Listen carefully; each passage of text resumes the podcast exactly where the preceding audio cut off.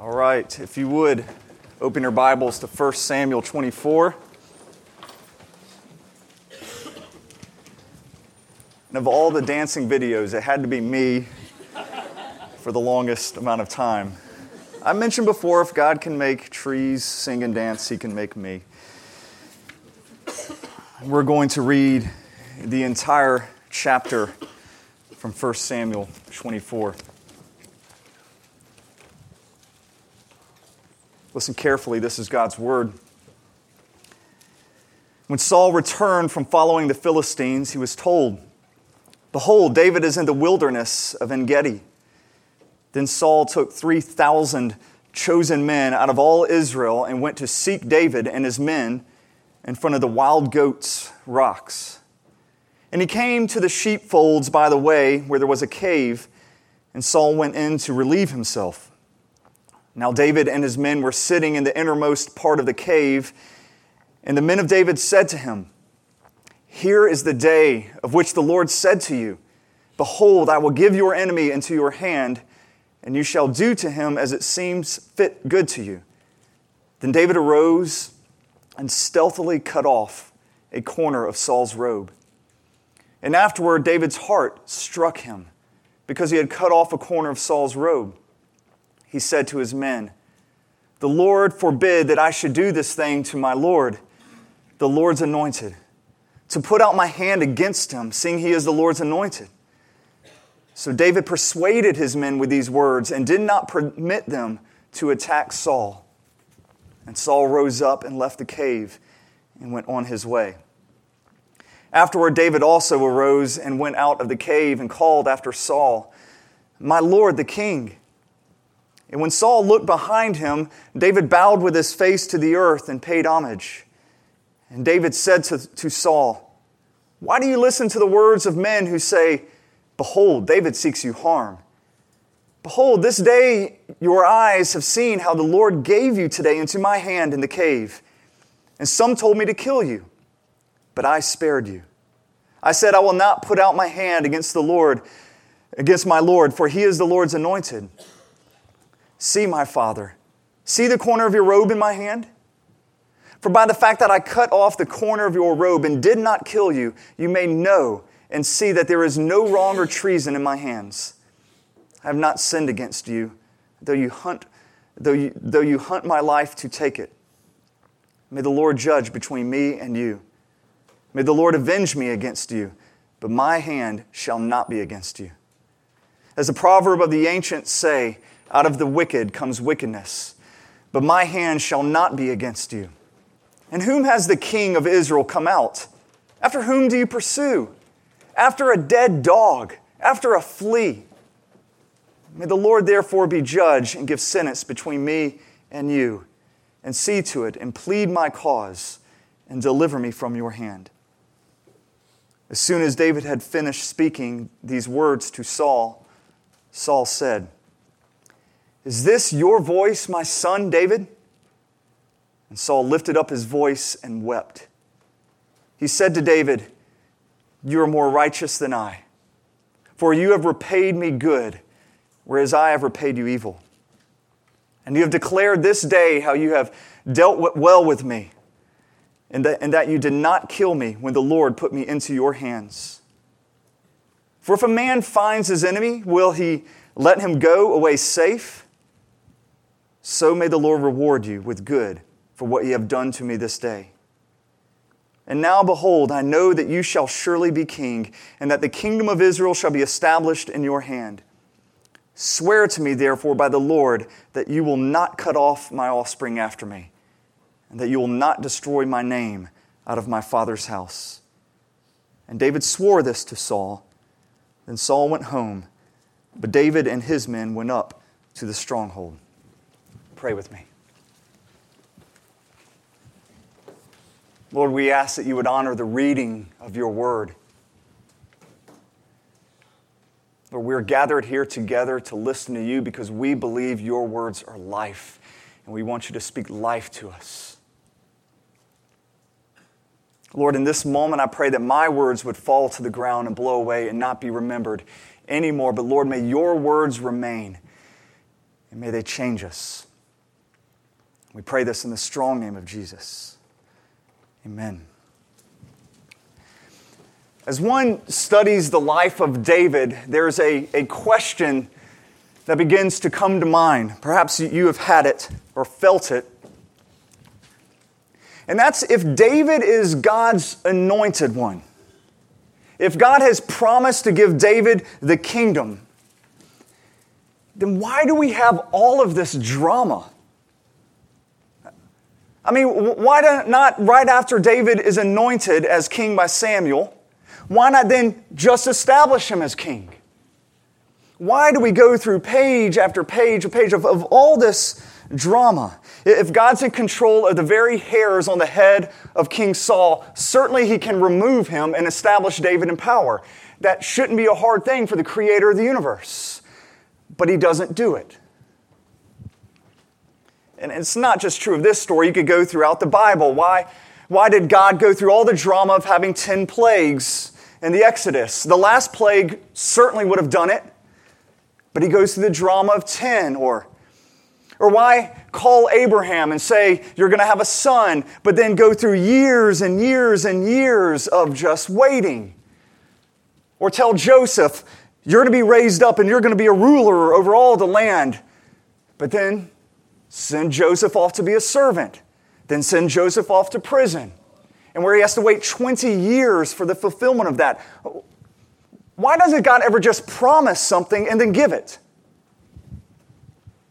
And that's one of the questions that, that I want hovering over us as we read through the life of David.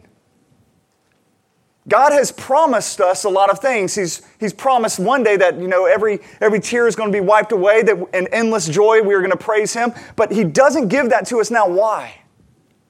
Why, why the wait? So why doesn't a sovereign king, sovereign God just make David king? Well, let's look at the story and maybe we'll get an answer. David, at this point in his life, is still on the run. Get used to it. He's going to be on the run a lot. Now he's grown from 400 men to about 600 men. And 600 men are hard to hide. And so you've only got so many places. And so he goes into the wilderness of Engedi where there's lots of caves. And he goes in particular to this cave called Wild Goats Rock. Good name for a band. It hasn't been picked. I Googled it. And then, you, you know, as, as coincidence would have it, Saul is looking for him and just happens to go in that very cave to use the restroom. And, you, you kind of feel that perhaps, perhaps there's a sovereign plan working behind all of this. And uh, you just picture the scene because the odds are incredible, and there's 600 men in there, and in walks Saul, and he's literally caught with his pants down, and, and you have got 1,200 eyes looking at him. And so you, you can't have a man any more vulnerable than this. And so David's men, they, they whisper to him and they say, David, this is the time. Remember, the Lord said he was going to give you his enemy, your enemy into his hand, your hand, and now it is. It's right here. Kill him. But has God done this? Is this what God wants David to do? Has he really given Saul into his hand to be killed. Often we assume that what we want to do is the Lord's will. It's the reason I have so many power tools from Home Depot. You know, Lauren can send me to go and pick up some mushroom compost, and uh, I come back with a, a power tool. And, and, she's like, well, why in the world do you have this? You have already 10 electric saws, and you buy this one. And, and so I have to paint the picture so she doesn't think I'm a fool. I'm like, you know, I was, I was going to get the mushroom compost, and they just put this out. It's a reconditioned Sawzall, tons of power. It was 40% off, and she's looking at me completely unconvinced. And I'm like, it would have been sin for me not to buy this, all right? The Lord wanted me to have this. And she just asked for the keys, and she goes and she gets mushroom compost. That's how a lot of us live our life, though. We do what we want to do. And then we say, it was the Lord's will that we do it. We don't know if it's the Lord's will or not. We just wanted to do it. Don't ascribe to him that unless, unless you know. So there's a danger in interpreting the Lord's will on your life based on just the circumstances around you. What if Abraham had done that? Did his circumstances say he was to have a son? What if Joseph had done that? Did his circumstances say that I was going to raise you up to be a ruler? Circumstances don't tell you what the Lord's will is. So when we read this story about David, we need to ask the question who or, or by what are we being guided by? What, how are we making our choices here? If no one is around and you're at a store and you see something you, you want, do you just take it and walk out the store? Is that right? I think everybody here would say, no, it's wrong. And I would ask you, why is that wrong? And you would say, the Word of God says it's wrong. I, I couldn't tell you, no, no, it's right because the circumstances were right. It was there, you needed it, you could just take it and walk away. You'd say, no, the Word of God prohibits that because the Word of God is what dictates His will for our life, not circumstances. So, what was the Word of the Lord telling David to do here? Well, in verse 4, his men say, Here is the day of which the Lord said to you, Behold, I will give your enemy into your hand. There's one problem with that, though. The Lord never said that to David. He never did. He didn't say that to David concerning Saul. Now, concerning the Philistines, back one chapter, God had said, Hey, I will deliver your enemies into your hand to kill, all right? And so maybe their men are just saying, well, that applies to all enemies at all times here. And, and certainly that's, that's continuing to be the case here. But the Lord had not said that to David. David's men just wanted him to do this. They didn't like Saul. Their lives were miserable, miserable because of Saul. And they wanted him dead. David, it's the Lord's will that you do this. But is this what the Lord wants them to do? If you go back actually a chapter, King Saul does the same thing. Look at chapter 23, verses 6 and 7. Uh, when Abiathar, the son of Ahimelech, had fled to, da- to David to Keilah, he had come down with the ephod in his hand. Now it was told Saul that David had come to Keilah and Saul said, God has given him into my hand, for he has shut himself in by entering a town that has gates and bars. Later in verse 21, somebody is a traitor to David, and Saul says, May you be blessed by the Lord, for you have had compassion on me. And so you have Saul thinking, What I do is the Lord's will. You have David's men going, No, what you're going to do and kill him, that's the Lord's will. Everybody's claiming the Lord to be on their side to kill. It reminds me of Blaise Pascal's words in which he famously said, Men never do evil so completely and cheerfully as when they do it from a religious conviction. And both David and Saul could certainly convince themselves that this is what the Lord wants me to do. But was it? What, what is the Lord's will here? Well, let's look at what David does. Uh, David stealthily sneaks up in the dark, likely with an intent to kill. And just, just think, I mean, the amazing skill that's required in, in, a cave that echoes noise to, to move up so quietly up there. But apparently, as he's moving up there, he realizes, I, I, I can't kill him. I mean, he's got, he's got his sword out, and, and Saul is there, and he can even hear the breathing. And he decides instead just to cut a corner of the robe. And he's able to retreat without Saul even knowing. And he goes to his men and he says, I, I couldn't do it. I could not kill the Lord's anointed. Matter of fact, I feel, I feel bad for even taking this. Don't tear him apart. And he pleads with his men not to take on Saul. Because in that moment when David is sneaking up on Saul, he realizes what the Lord's will is. And the Lord's will is always going to be fueled by love, it's always going to be fueled by reconciliation. It's not going to be fueled by revenge or murder. It's not going to be fueled by a power grab, but through humility. Look at verse 5. It says, And afterwards David's heart struck him because he had cut off a corner of Saul's robe. That is strong language there.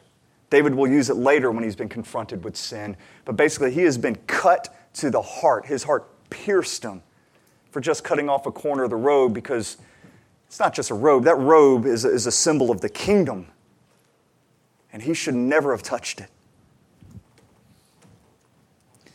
Now, what David does next is quite remarkable. He could have just let things go. Everybody, be quiet. Let's let Saul leave, and we'll just escape. That would have been the safe thing to do. That would have been the prudent thing to do. Saul's got an army of 3,000 men. They're pinned in a cave. But then look what David does. He calls out to Saul in this desperate attempt to restore a relationship. I mean, this is utterly insane. Saul has tried to spear him against the wall. Saul has sent assassins at him. Saul has sent armies after him. Saul wants him dead. And all of a sudden, he calls out to him. If Saul doesn't respond, if a relationship is not restored, David is a dead man. It took as much courage to do this as fighting Goliath. The odds were the same. And I'm sure David's men, as David stands up and calls out, are like, What the heck are you doing? You idiot! Because he's not just risking his life, he's risking all 600 of his men's lives. But he's saying, This is worth it. This is worth it. And so when I read this, I've just got to ask what's his reasoning? What's fueling his decisions? What, what impulse is, is driving him to, to act this way? Hear me, this is important. God has established, has promised that David would be king, but it is not his pursuit of being king that's driving him. That's not it. It's his pursuit to be part of a new kingdom. Not his pursuit to be king, but his pursuit to be part of a new kingdom. A, kingdom that embraces love and not power. It's a kingdom that, that exalts mercy and not vengeance, that honors weakness over strength. It's a kingdom that doesn't hold grudges, but instead forgives and David feels called to be part of that kingdom. And he embraces that.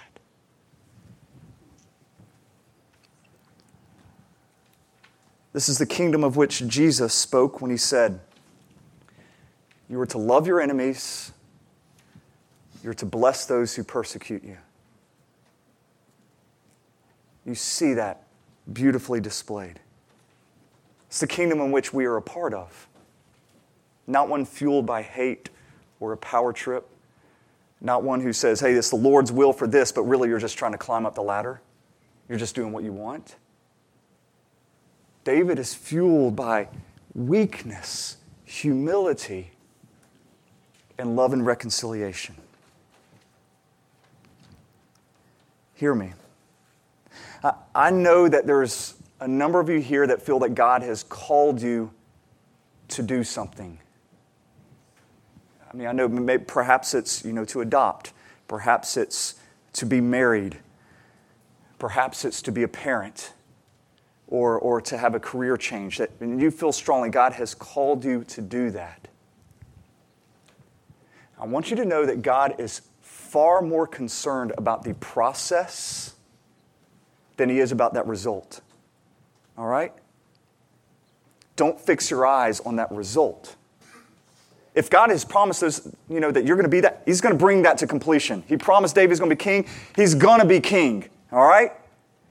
But David shouldn't focus on trying to grab that. What he needs to is focus on this process. God, what do you want me to do now? How do you want me to live my life now? How do you want me to show grace to others now?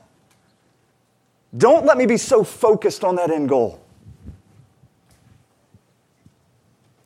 It's the process in which God's going to change your hearts and those around you.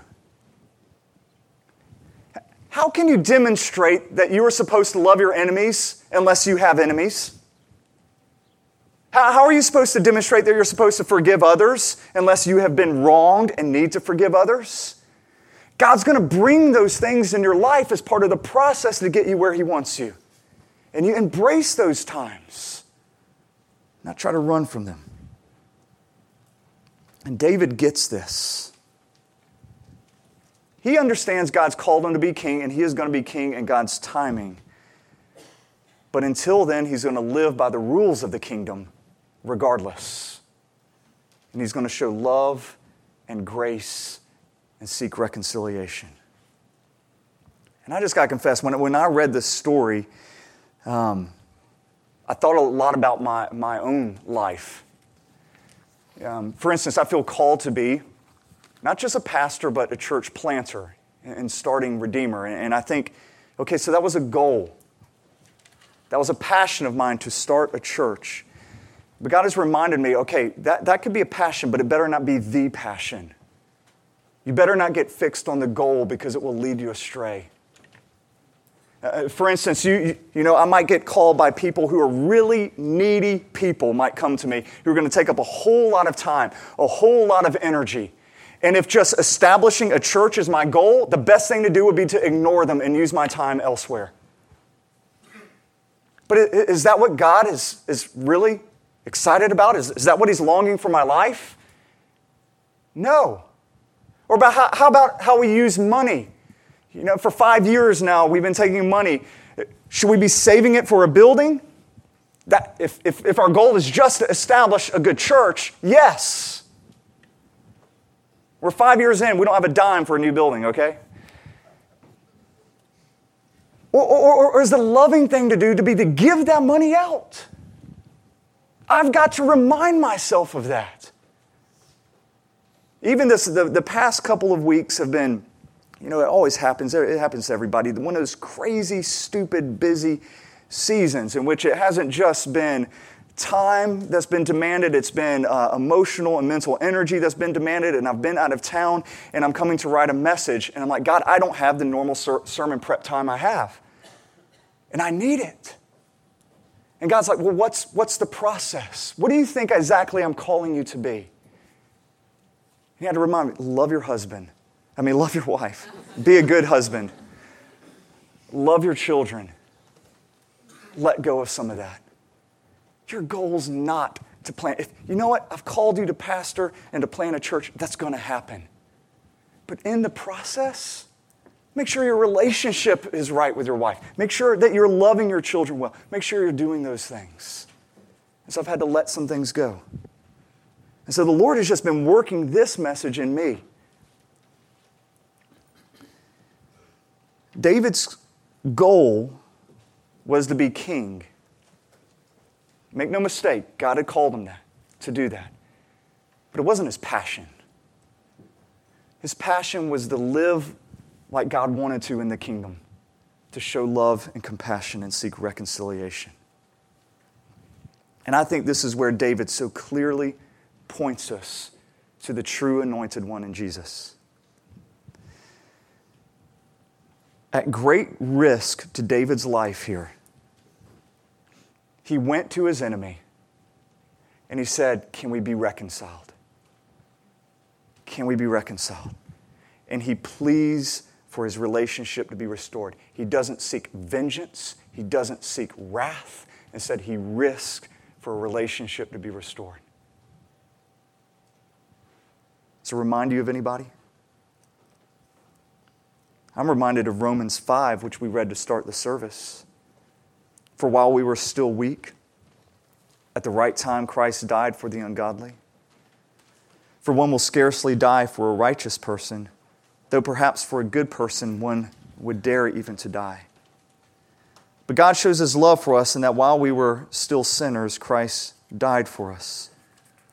Since therefore we have now been justified by his blood, much more shall we be saved by him from the wrath of God. For if we were enemies, we were reconciled to God by the death of his Son. Much more, now that we are reconciled, shall we be saved by his life.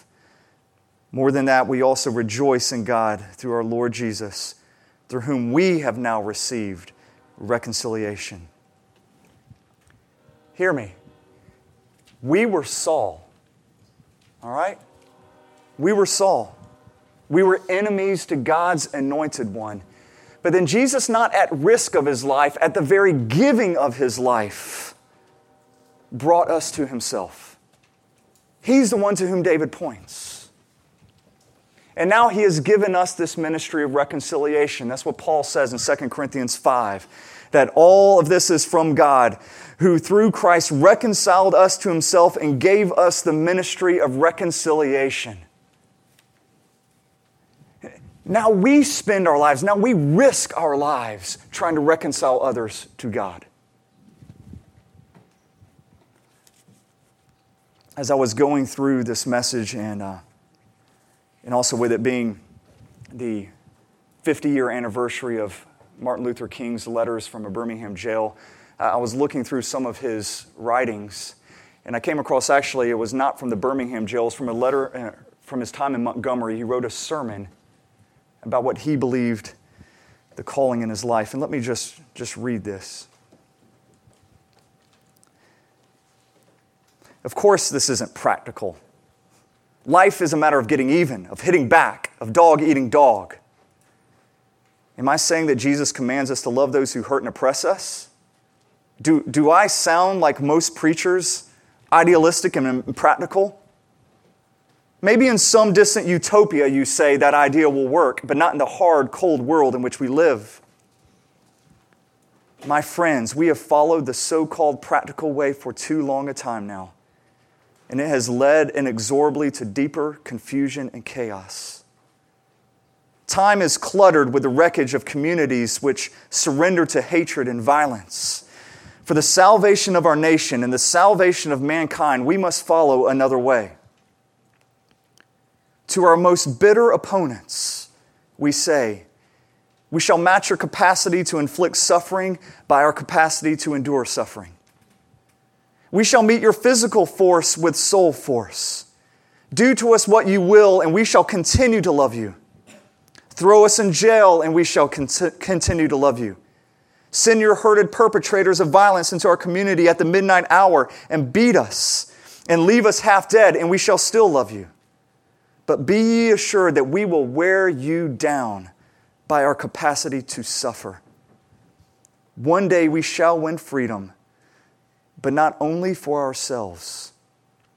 We shall so appeal to your heart and conscience that we shall win you in the process. And our victory will be a double victory. He understood reconciliation. Uh, uh, uh, that's our task to so demonstrate the gospel, to so love people in the name of Jesus that they can't help but see him. We need to take risk, great risk, to proclaim the good news of the grace of Jesus Christ, no matter what the cost. We need to live a life of love to our enemies no matter, matter how hard we are hit. And for those of you who know what, what God's will is for your life or that goal is for your life, or for those of you who don't have any clue what His goal or His will is for your life, know this that in the process, wherever He is taking you, you are to love and you're to seek reconciliation for people to God. Meaning you're to live out the gospel every day. God is far more concerned about that process than the end goal. Pray with me.